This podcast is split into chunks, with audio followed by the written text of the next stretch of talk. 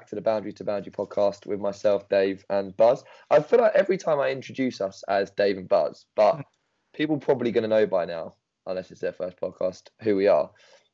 It's just a, I think it's you find it rolls off the tongue slightly, and you sort of go into autopilot before you know it, you've just sort of said an introduction.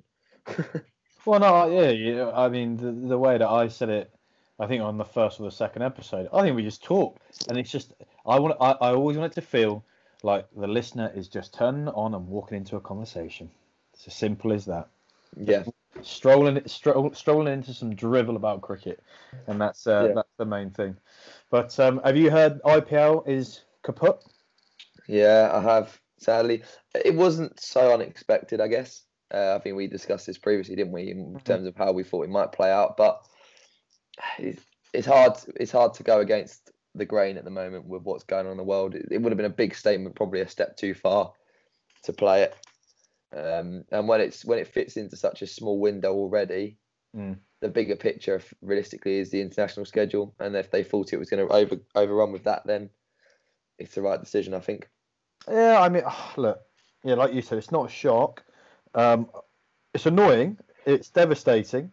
Uh, I think a lot of the players will be financially gutted about it as well. Yeah, I think there's there's going to be there's not many players that go around. Who, so I suppose the IPL might be slightly different.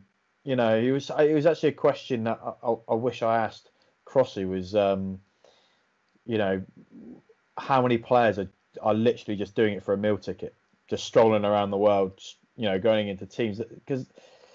At the end of the day, it's their job, and it? it's a way of life. It's just another another I, I think it's a it's a question you'll never know the answer to, because I don't think anyone would openly admit to that on camera. Because but only someone maybe in hindsight once they finish playing would they Maybe come out and say that. Yeah. Because you because if someone was to say that, it, it, it defeats it, it. It would go against everything that they're.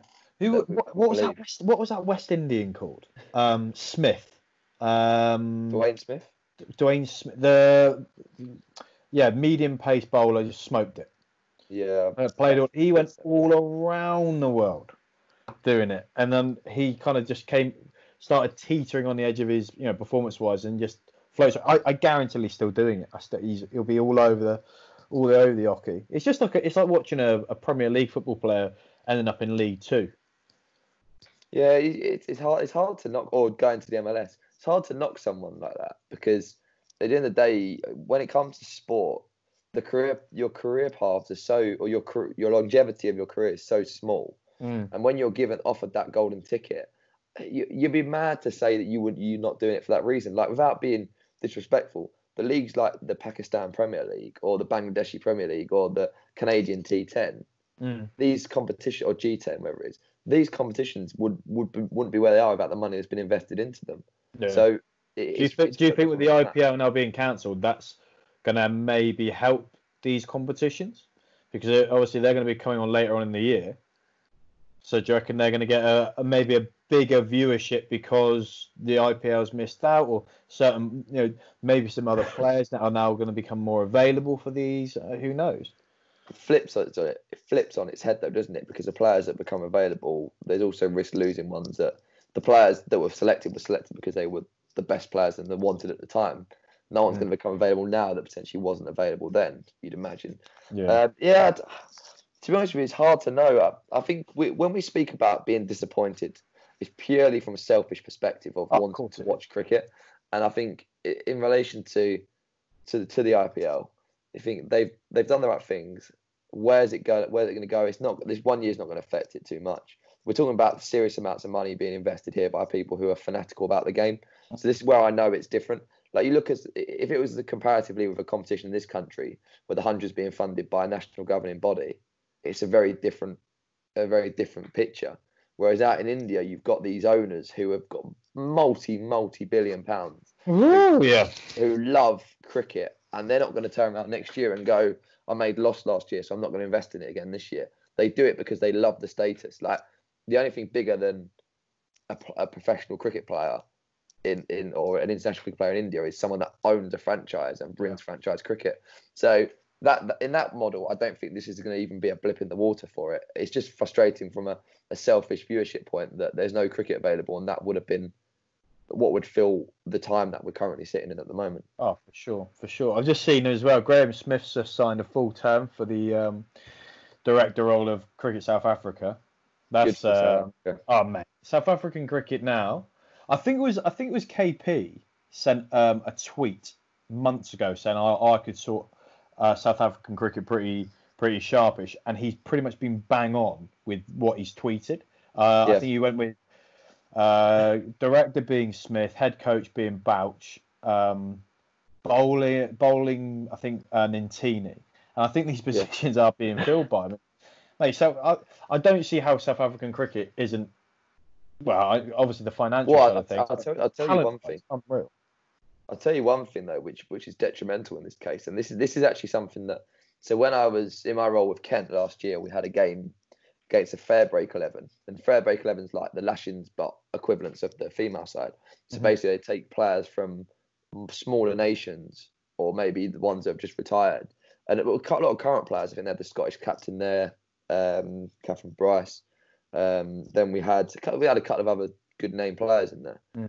and they they go around and play against all these different teams like county sides and equivalents and stuff like that.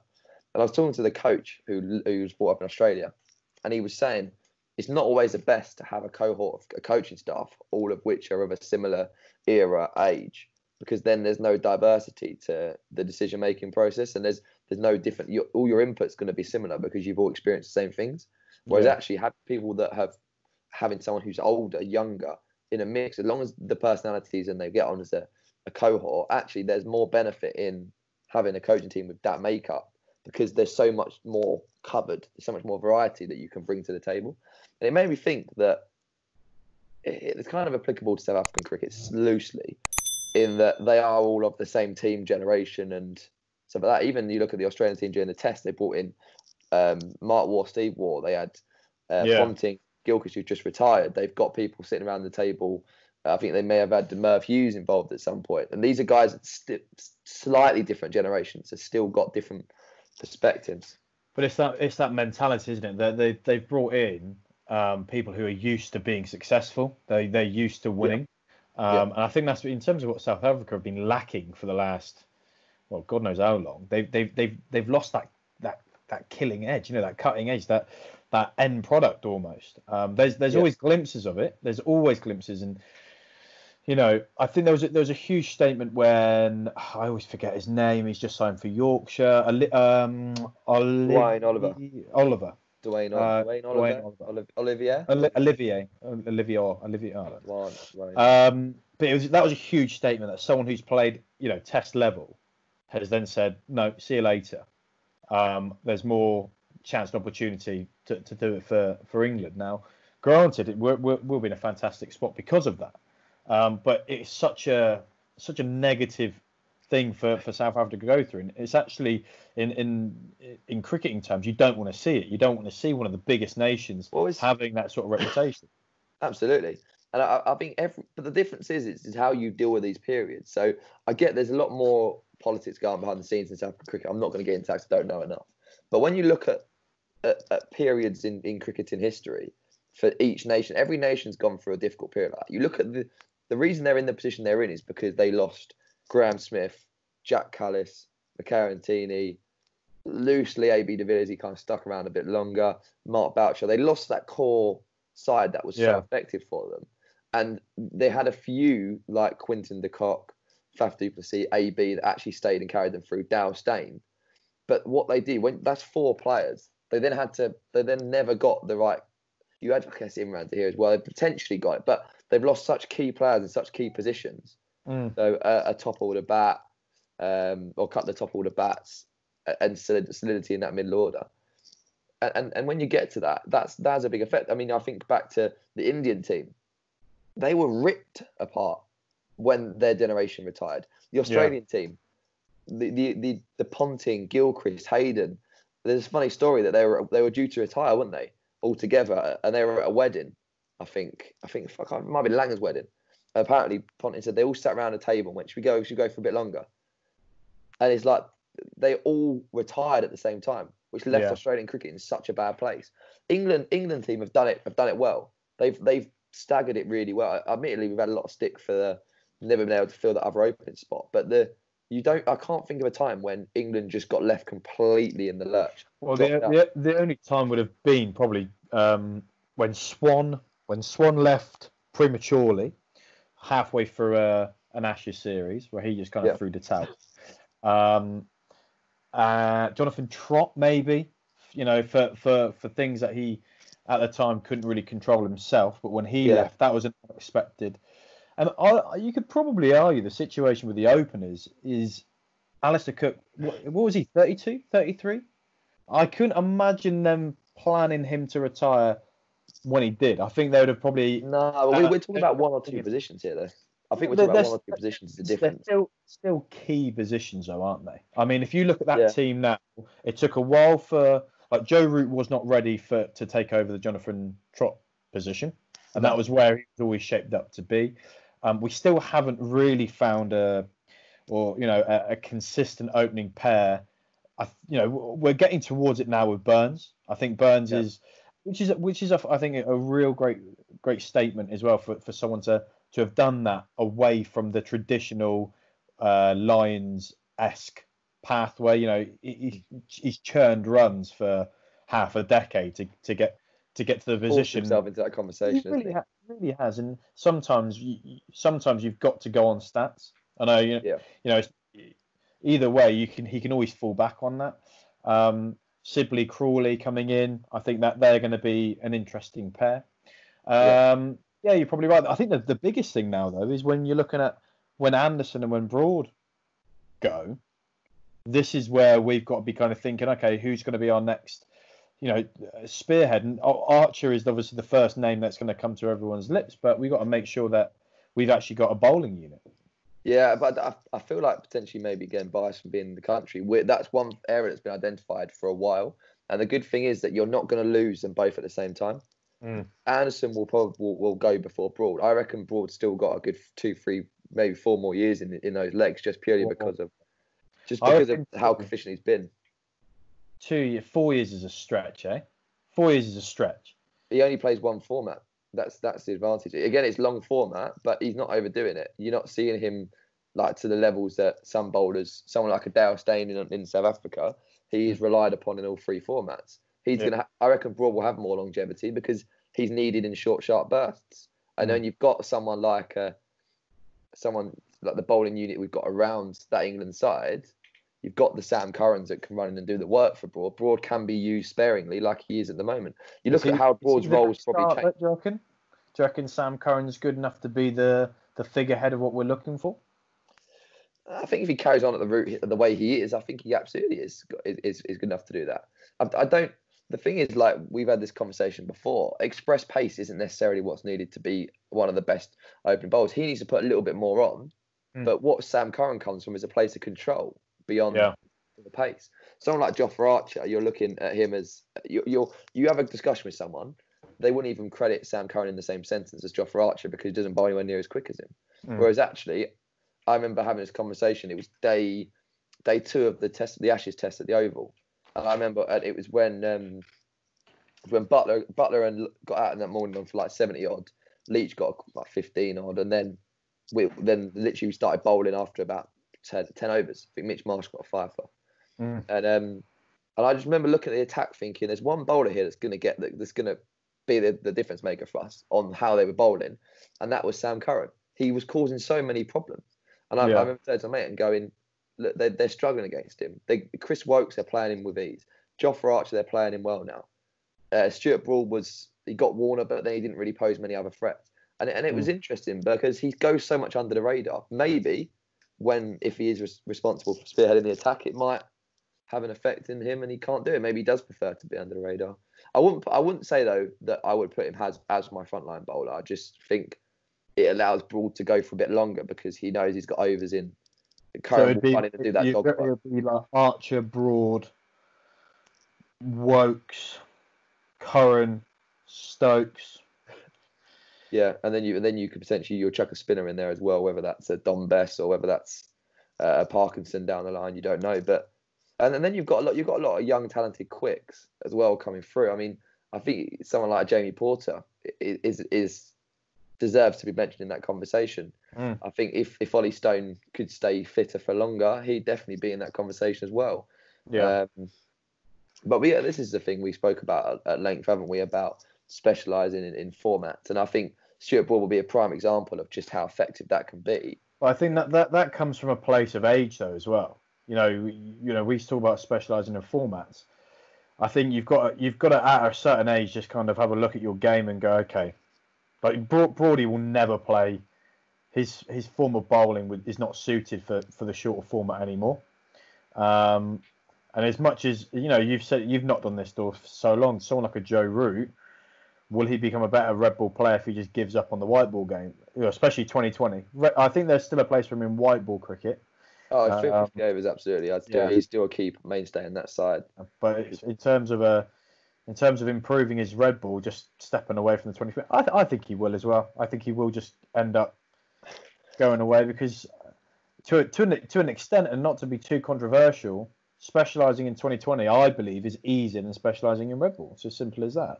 Yeah, it was interesting. Something that something that Crossy said to me, or said not said to me, said to us in the podcast we did a couple of days ago, was he mentioned about how T20 one person can still win you a game, Yeah, and and and how he that's why he likes 50. He's, I mean, spoiler alert if you haven't seen it already, his favourite format to play in is 50 overs. As as is probably my I said at the start in the live episode, I love watching 50 overs because I think it's tactically I think it's one of the hardest games to play, and it encompasses the best of both formats. But anyway, I digress.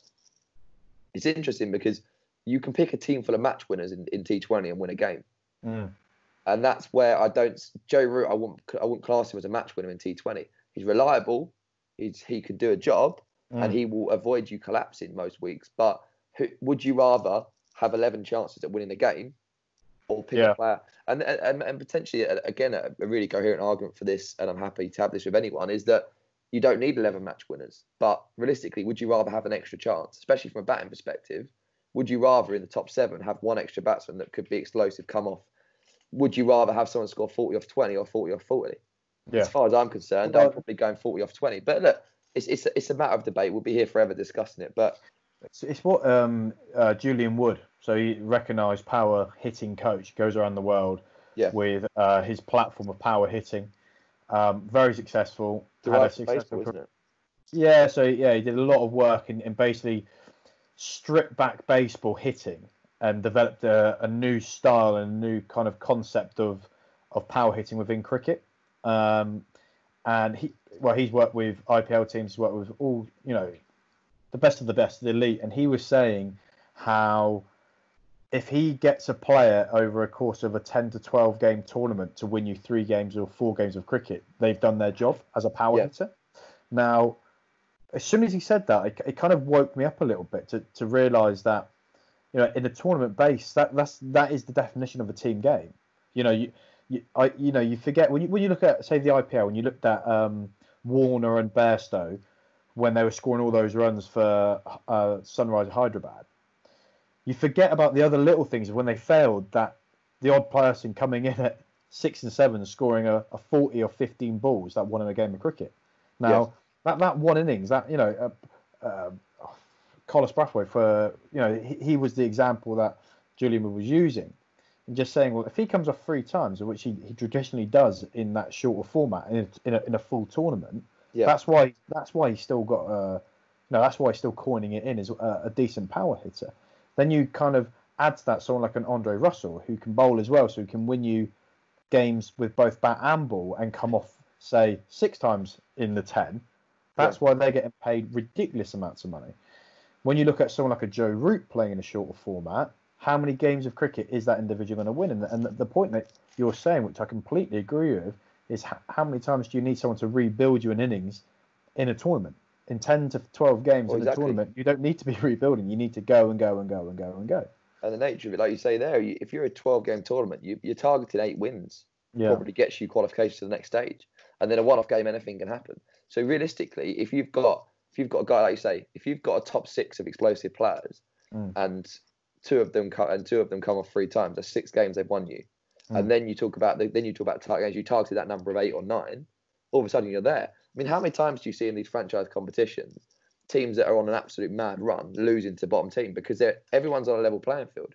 Yeah. There is nothing here that is going well. That's there. That's like the. And, it, we talk about someone like my my argument, someone like a Joe Root in a T20, and the arguments as well for someone like Kane Williamson is one, where do you bat him? Because if you lose an early wicket in the power play, are you going to send someone like Joe Root in? Probably not.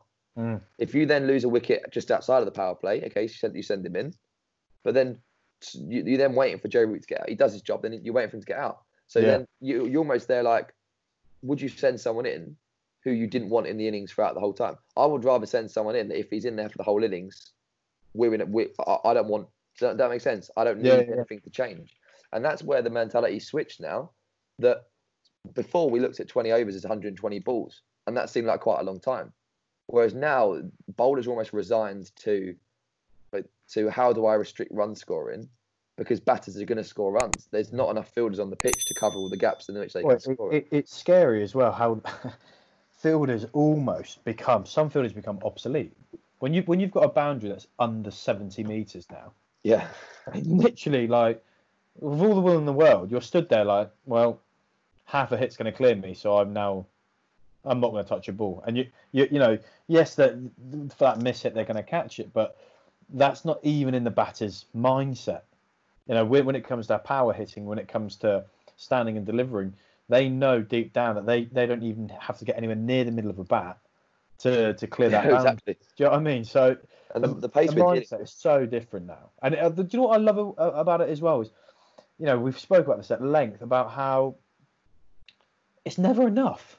Like you, No. you, you can you can set you can set any t- target you want, and the batting team are always going to be like, well, it's going to be tough, but we can still do this. And I Well, love that- I that's, love that- that. That's another point there. That's another point there. But if you got someone like a, a Williamson or a Root in your team, and you're Mm. set 200, to, you you set the target of 220, 200. Mm. Where, where do they come into that model? Where, where do you, when, when are you going to send someone in the runner ball if you're chasing 200 and T20? You're not going to do it. So Yeah. then what's so then what you expected? You expected Joe Root. Who, then you then you look at right. Is he going to go in there and score at the rate we need? No, unless he changes his game. Well, then if he cha- if he's in that position too often and has to change his game, the the prime example you mentioned him earlier is a Bairstow, Hmm. whereby sorry my screen's on. Someone like a Johnny Bairstow, when he first came into the scene because he come in. Can I just say, sorry, my laptop keeps doing something really weird. Um, yeah, so someone like Johnny Bairstow, he comes into the team, plays red ball cricket. He's got lovely technique. He's he's got temperament to bat for a long period of time. He did he did everything that England needed needed from him. He was never he went for that summer where I think he batted at six or seven with the gloves for England. He was unbelievable. Yeah. Like, he probably averaged about 80 odd. But then you look at now he's changed his game because he's now an opening batsman in the white ball. You said you say it's Johnny Bairstow. What are, what as a player? What are you? I'm an opening batsman. Yeah. T Twenty and white ball cricket. And and he's now brought in, like you say, that, that those partnerships with Warner, the ability to to go bang. I've got that Yeah, power yeah. hit. Like you, you see some of his innings. His innings against Scotland, his hand speed's a joke. So Mm. now you take him out of that and you put him into red ball cricket. His whole technique's changed. He's standing up taller. He's Yeah. chasing things. He's, and, and that's where I'm talking about players, some players not being able to adapt. And that's where the, the way the game's going, like you say, that anything's chaseable. Like even if you're scoring 500 in, in 50 overs, like you can't go eventually, there won't be a place for someone that goes at a runner ball in, in 50 overs. It will turn into, like Crossley said, a team of 11 match winners because again, one person comes off big Mm. and, and you won a game. Like the day when someone like Joe Root and a Kane Williamson are behind the rate in a 50 over game, that's when you you're sitting there and going, "Cool, the game's gone," and that's the way the game's going. Mm. I don't. I, it's a it, it's an odd one because these guys that we're talking about, it's not like we're talking about our guys who aren't um, the you know, the best of the best or anything like that. It's simply um, sorry, I've just been distracted. That's all right. No, don't worry about it. Um, Cup of coffee. cup of coffee. Gotta have a cup of coffee. No, like these players are well. These these players are classified as the best players in the world, and the the the actual format of T20 is pushing them further and further away from from playing their almost their natural games and how they want to play it. Yeah. Which- Which I which I find bizarre. Like Williams Williamson will continue to play 2020 cricket. Will you know? Um, Babar Azam will continue to play 2020 cricket, and uh, I see him as more in that that category than anything other. But he, Yeah. you know, he, he's a, he's another example though of a player that's somewhat adapted his game, but he will play all three formats. Why is why is someone like Joe Root unable to do that? That's you know, is it? Yeah. It are, are these guys shifted more to white ball than to red ball? I, I no, I don't think they are. You I, th- I think it's a number of quantifiable factors. I mean, like the question of root is: is it the captaincy that's defecting it? Because at the end of the day, where's his best form been for England? It's been in, in white ball cricket. Mm. His performance in the 2020 World Cup years years back, his performances that he's put in the 50 over competition, consistently very impressive and very reliable for England. yeah. Even to date, Test matches he struggled slightly more, and that's where he came through. That's where he made his name. So you've got to maybe I- it's, yeah, maybe it's I- that responsibility. I, I refuse to believe that Joe Root is not good enough to adapt this game for 2020 cricket. I refuse to believe that. I, I think he's too good of a player not to have the capability of what these other guys are doing. The fact what you're trying to say is, does he need to do that, or do yeah, we and, have, and also do we have enough talent to kind of almost do without him? Yeah, and that's the point. Is is it's a case of yes, he can adapt. He's shown he can adapt. He's up to that level. He's good enough. But the questions are: is is the way the game's going and the way the England team's going with the game? Is is there a place for him even if he does adapt his game in that side? And this is the question that I think a lot of people will say yes because you need that stability. And I argue and say, well, 120 balls. If if six batsmen face 20 balls each, Yeah, I, I yeah, I, I mean, it's such a tough one. It's such a tough one, and it, it's so wait, funny that, that, because that, does he- yeah, does that yeah. he's he's not. I don't. I don't want. I don't want to stay on this topic for too long, but Yeah. he he's not an old player. He, I don't think he's reached his prime, and we've we've almost saying that he's no longer going to be looked at as a an option for T20 player because there are players now coming through that are they've not even thought about red ball cricket. They are now devoting themselves to specialise in the shorter format, Yeah. and that, that you know that's a place for him. Will it will it be a detriment to to him? And th- this is this is when we talk about cricket, and this is when we talk about orthodox players, you Yeah. know, and and how we we talk about the, the traditions. The thing that I would say is is is that phrase the unorthodox? Is that now becoming the orthodox? Does that make sense? So like when you look at a, yeah. when you look Yeah. at um, a Mujeeb as a spinner, or, or you know, or, or we're looking at a Smith as a batter in terms of their irregular techniques. You know, fundamentally, we all know that they're they're sound and they're ticking a lot of boxes. But are these people because they are specifying certain attributes? Is that now becoming the, the norm in, in, in terms of player development?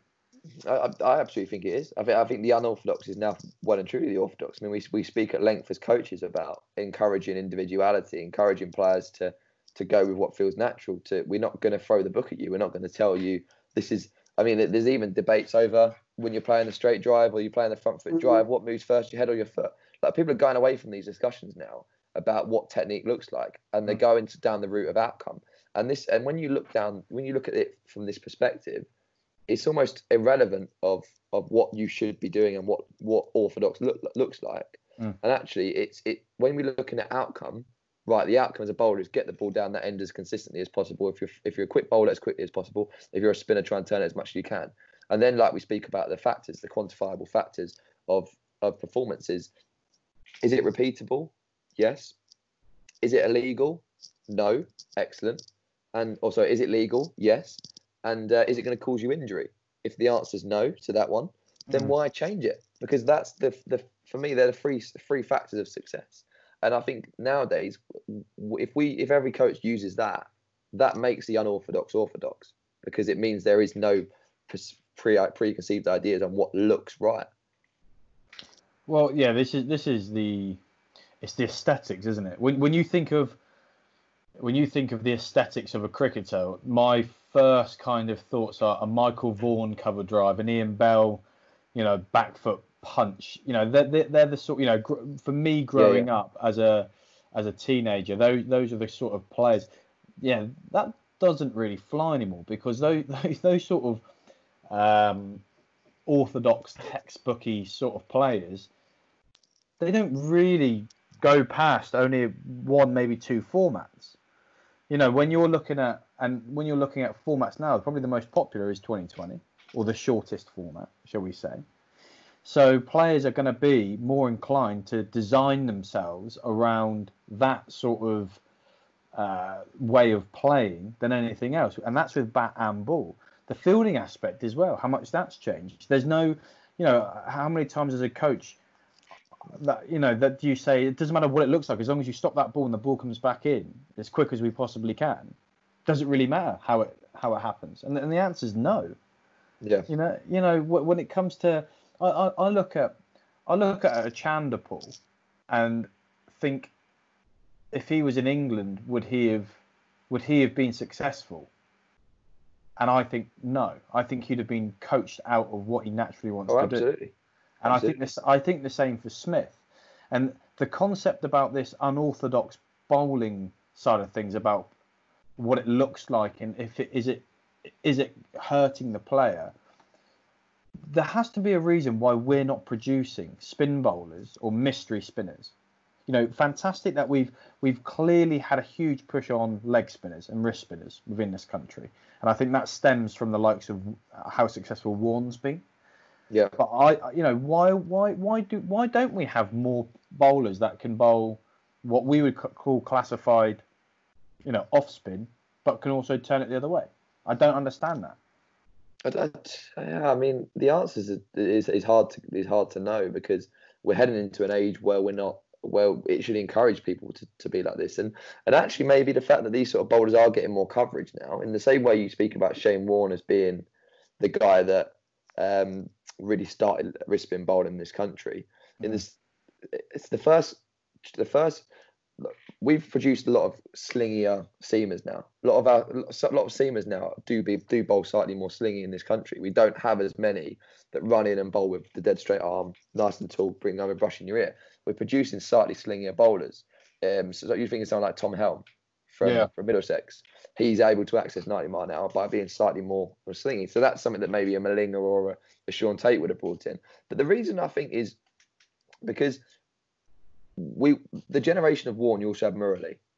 Every Englishman, bar none, has criticised Murali for his action and would never. If you have a player, you would never even consider. You go, no, he throws it. I'm not going to bother. Yeah. Whereas now you're looking at Mujeeb, Rashid, and you're now going, okay, these guys clearly don't throw it. These guys are clearly very skilled, and they're getting a lot of media coverage now. These are the guys that we're going to try and emulate, and the kids at home now will try and emulate that. Mm. So I think we will head towards a time of that.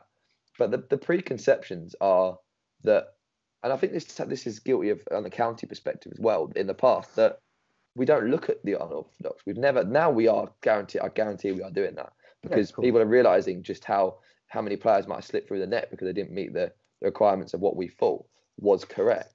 But it's, it's fascinating to see where this where this game could go. But you got to look at the other reasons of why these guys do it. I guarantee behind every player like that, there's a story of why they bowl the, the way they bowl, and, and what's affecting that. And it's it's fascinating to see. Like a lot of them Oh. bowl, don't bowl with cricket balls when they first start. Yeah, but And and this, they- but this is what I've said to you before, like, and I don't know if it was on a podcast or a live, but I, I spoke about tennis ball cricket. Yeah. And like swing cricket and stuff like that, and you know, uh, I think I might be wrong. Is it Sunil Narine? He learnt to bowl with a wind ball on a beach, and that's why he held it the way he, he held out the front so he, he could do. Now, in terms of in terms of street cricket, right? In terms of street cricket that is played in this country, um, I know a street coach really well, and he's saying that he sees some like proper raw talent, but that raw talent would not be able to then be transferred into cricket on the sole basis that the formats and the the way in which that the the individuals playing street cricket just wouldn't kind of conform into what we are traditionally seen as in, in terms of coaching into the hardball stuff. I, I think that's a shame because we are missing out on potential skillful players. And, and, and you know we spoke about how the game's evolving. That is where it, this is where it's evolving from. And maybe we're almost missing out on something like street cricket like tennis ball cricket like uh, wimble cricket maybe where we could be looking at you know kind of encouraging this unorthodox orthodox approach. Yeah, well, the bigger the biggest the bigger picture we got to look at is what sport is or what class is cricket in this country. Like from a from a playing perspective, it's very much a middle to upper class game, and you're looking at the kids that ones that make it at county level majority of the time. And I and I, I know it sounds like a very wide, but the most kids the ones that go to private schools, they Mm. spend so much time working with coaches. And the problem is the fact is those coaches are expected that they they will train them in the most picture perfect way. Based that's because they feel that that's what their money is is that's where the money's going towards their development. So that that, that level you're getting and they get they'll get one to ones with loads of coaches. And and I mean we're always guilty every coach is guilty of it. Every coach will be and continues to be is that we watch a kid in the net, you net with someone for long enough, you don't watch them in a match, you spend all year with them in a net, and you go right, that doesn't quite look right. And even even me, I, I, really wish I could say otherwise. There'll be times when I say right, just try and that, just try and do a bit more, bit more like that, a bit more like that. Whereas these kids don't have this level of coaching. They just do. They just all their time is spent playing matches, Mm. and then they get to the top, and they because they're producing such great figures in matches, they're turning around and going, cracking, look how well they're doing." Whereas in our country, the class system means that the ones that are in county setups are the guys that are playing hundreds of hours of training during the winter at, at private schools, Mm. and they're being taught a certain way, and, and, and that's not going to change anytime soon. But do you Yeah, think that's do you reckon that's because of and you know we spoke about this with KSB? Is that because the the situation, the facilities, and the the weather? We are training in environments that are so far distant from the actual thing that we're training for. We are we're unable to kind of see the results, so we focus more on the aesthetics of of the of the shall we say the the processes rather than the the outcomes.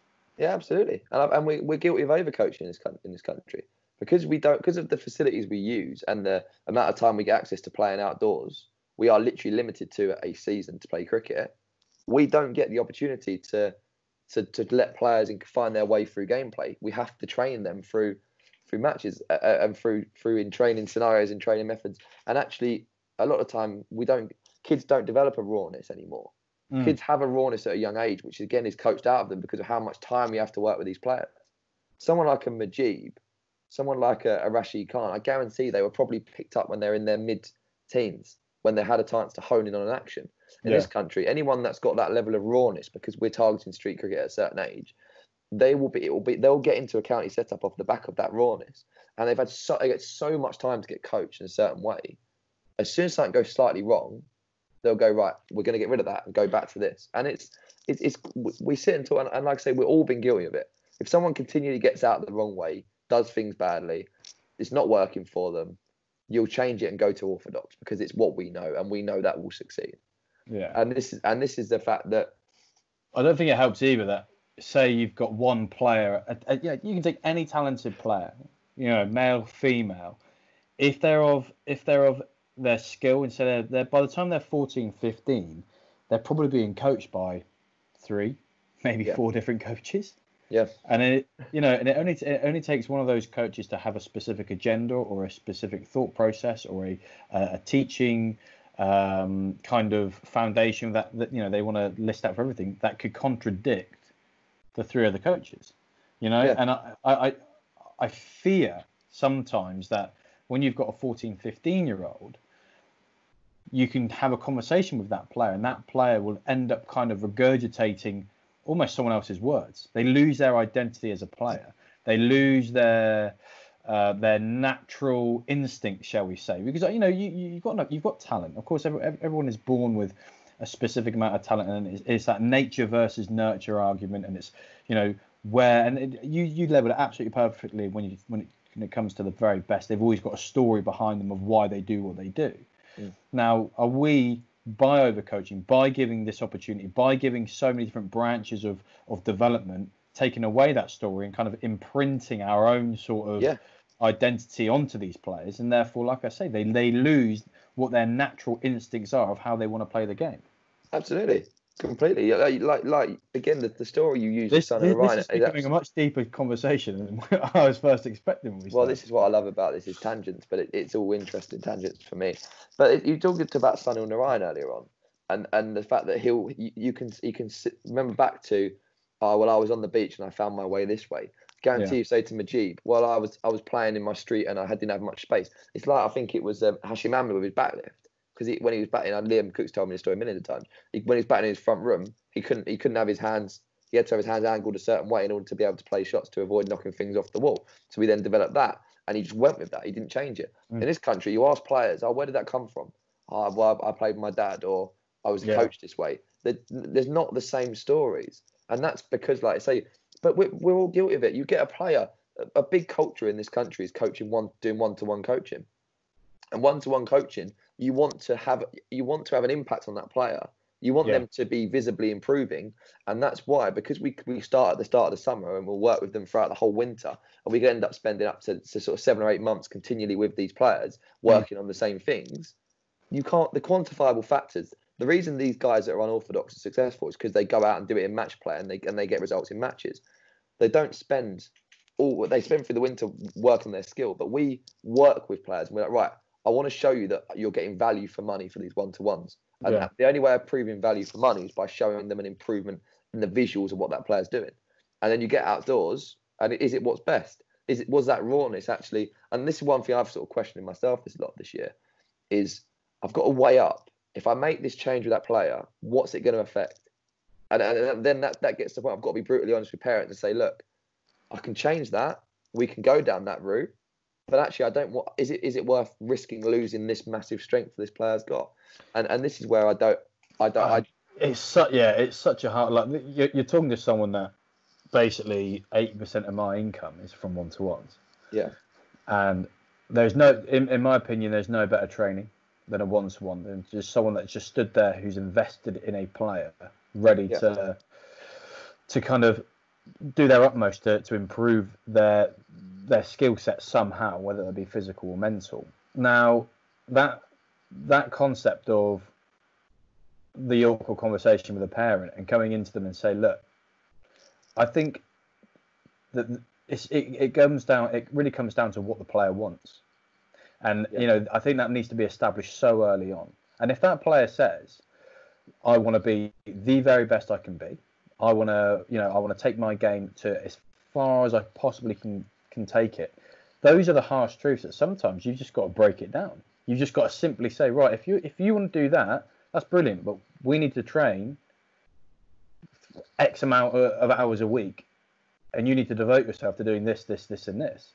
Now, in this country, we've this is how it's all set up because people actively they, they get to choose. I want to be a professional cricketer.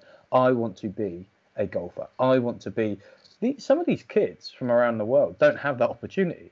It's a case of I've got to be. I, I've got to make myself Yeah. into the best player I can be.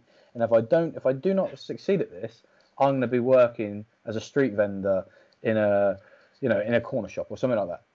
You know, and I, I think that that, like you said, that middle class, that upper class approach to cricket, although with with all the fantastic facilities and the fantastic opportunities that it potentially gives a player, it also strips them of the the do or die mentality of success and the reality that if I do not succeed at this, I'm going to be, you know, in a very very different uh, situation within my life. Yeah, it's fascinating, and, and I think, like you say, we, we, we've sort of touched into this now. But I, I feel like the model, how many players is, is it just cricket? A lot of players get into cricket for another sport. Lots of players play cricket as a second sport during the summer. A lot of players, they, they have other, like the best players tend to, from this country, tend to come from other sports. Yeah. Whereas a lot of the, the players in these countries, the more unorthodox players, they, they, they are just cricket. And it'd be interesting to see how much of the they watch of themselves. Because another thing that the big culture now is is obviously through video feedback and video analysis, which is brilliant. Absolutely, the best tour coach can have is the ability to watch something back a number of times to make sure they're making the right decisions with certain things. However, some players don't even watch themselves till a certain point. They just focus on on what, what am I doing? Skill is it repeatable? And what happens there is they they start to feel they feel more, and they feel when they're in rhythm. They feel when they're correct. And Mm. I think it's a case of, like I said, there's so many different facets to this argument, and, and I could go on forever about all the different options and all the different side pieces there are. But in essence, I think that we've, the original question you said was, has the unorthodox has the Mm. unorthodox become orthodox? And in my opinion, it, it totally has.